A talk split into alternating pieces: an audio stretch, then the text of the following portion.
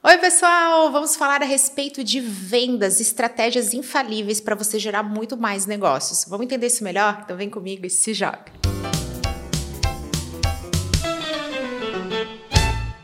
Recentemente eu fiz um treinamento inteiramente dedicado à área de vendas. Separei algumas das estratégias e dicas para compartilhar com todos vocês. Sem mais delongas, vamos logo para a primeira estratégia, porque quem quer vender é assim, tem clareza onde quer chegar, é rápido, objetivo, vai direto ao ponto. Primeira estratégia é um posicionamento, é um comportamento. Você não pode vender com medo de perder. Se você tem medo de perder essa venda, o cliente percebe, você se expressa de uma maneira, é o tom da sua voz, é uma ansiedade é uma expressão corporal e o ser humano tem um radar para isso. Gente, é batata. Toda vez que eu chego e falo, não, quer saber? Não consigo atender essa conta, eu vou mandar uma proposta com preço superior ao do mercado, eu vou explicar que eu não tenho agenda. Só daqui a três meses, porque essa é a realidade, eu adoraria, mas infelizmente não dá, e você vai sem medo de perder, você vai com aquela coisa, olha, não preciso dar show, eu só tô aqui, vamos conversar, pensa para o futuro. É aí que o cliente mais deseja, é aí que fecha, é assim que você se valoriza. Ai, Camila, mas não tem jeito, tô com medo de perder, tô desesperado. O desespero não te ajuda a vender. Você não está desesperado, você está em busca de boas oportunidades.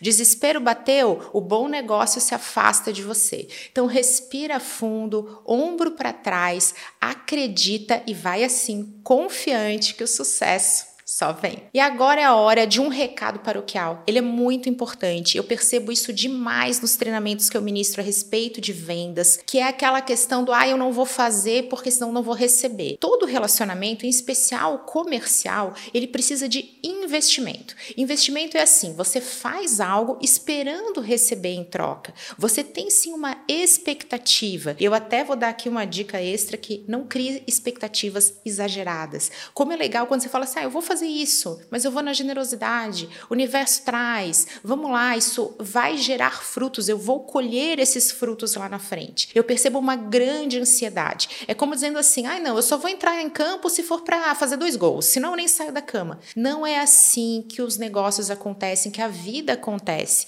Faça esse investimento, entregue conteúdo de valor, se posiciona, faz por esse potencial cliente. Eu sei que você está esperando um pouco, mas não espera muito, não faz esse investimento, que isso, toda essa generosidade, ela volta pra gente. Escuto demais isso. Ai, não vou fazer porque também não vai fechar, não vai fazer isso, não vai fazer aquilo. É importante sim ter generosidade. Olha só, eu fiz um treinamento, tô aqui ensinando vocês. Por quê? Porque eu sei que isso vai voltar. Esse é um investimento. Saber onde investir, como investir é essencial, mas isso fica para um próximo conteúdo. Comenta aqui se você quer algo nesse sentido que eu preparo para vocês. Mais uma dica excelente para quem quer vender e não quer gastar tempo, não tem esse tempo para perder. Rede de contatos estratégica. Você vai aparecer muito, mas não é na frente das câmeras, é nos bastidores. Converse com colegas, converse com pessoas daquele mercado. Eu tenho uma mentoranda, tá aqui comigo agora, fazendo todo um trabalho 100% focado em, no estabelecimento de parcerias estratégicas. Ela não precisa nem estar presente nas redes sociais, porque não é assim que ela vende, ela tem um objetivo claro, um objetivo comercial. O que, que ela precisa? Precisa tomar café, aparecer, ser vista, ser lembrada, mandar um mimo, interagir em publicações, porque isso vale como relacionamento, mandar algo no WhatsApp, poxa, vi esse artigo aqui, eu lembrei de você, e assim ela vai fortalecendo esses laços. O começo da minha carreira como consultora, eu não tinha nenhuma presença digital. Eu inclusive morria de medo de aparecer, mas eu fiz muito esse movimento de aparecer nos bastidores, de fazer boas parcerias e fazer isso de forma genuína. A dica que eu já passei segue valendo, não é esperando, ai, vem cá que eu vou por interesse. Não faz com essa pegada de interesse aquela pessoa que só aparece quando precisa, porque isso não te ajuda, aliás, só te atrapalha. Agora é aquele momento onde eu mais percebo os erros acontecendo. Você não faz sondagem e você não tem paciência para conversar com esse cliente. Para quem trabalha com vendas, é necessário direto ao ponto, objetividade é maravilhoso, mas você tem que entender um pouquinho do cliente. Ontem mesmo eu fiz uma reunião com o diretor, ele não estava nada decidido, estava bastante cético em relação ao meu trabalho, inclusive fez questão de me conhecer. Não, eu quero te conhecer, porque eu não ouvi falar de você ainda. O que, que você faz nesses momentos? Você se apavora? Não, você faz perguntas. O nome disso é sondagem.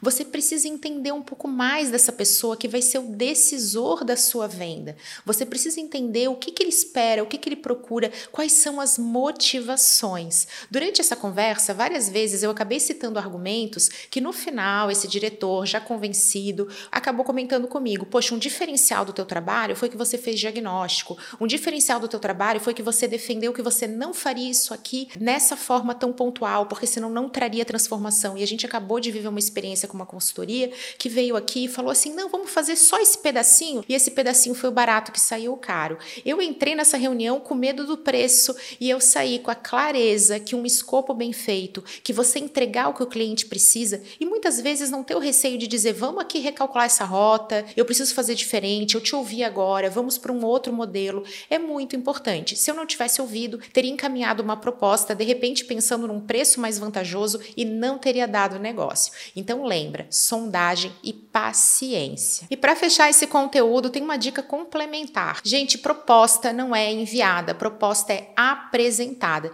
Imagina se ao invés de ter reservado tempo, um tempo de qualidade para falar com esse diretor, eu tivesse simplesmente encaminhado a proposta por e-mail, não vai funcionar. Você precisa de uma reunião para compreender o cliente, para se apresentar, é a tua chance de fazer uma pré-venda. Você já está ali entregando essa experiência muito mais imersiva, muito mais completa. Depois dessa reunião, você faz a proposta e aí você apresenta a proposta. As minhas apresentações, elas não chegam a ter 30 minutos, mas é importante porque o cliente acaba tendo dúvida, tem coisas que você explica, você dá uma reforçada e aí você ajuda a quebrar objeções. Aquelas desculpas, estou usando aqui entre aspas, as desculpas do não, isso não vai funcionar, ah, isso aqui tá caro, ah, quer saber, vamos deixar para depois. Você, através da sua argumentação durante a apresentação, vai respondendo essas mini desculpas aqui entre aspas do seu potencial cliente, do seu futuro cliente, e aí é sucesso. Espero que vocês tenham gostado desse conteúdo e quero saber quais são as suas dicas infalíveis para vender mais e melhor. Eu adoro ouvir vocês. Um super beijo.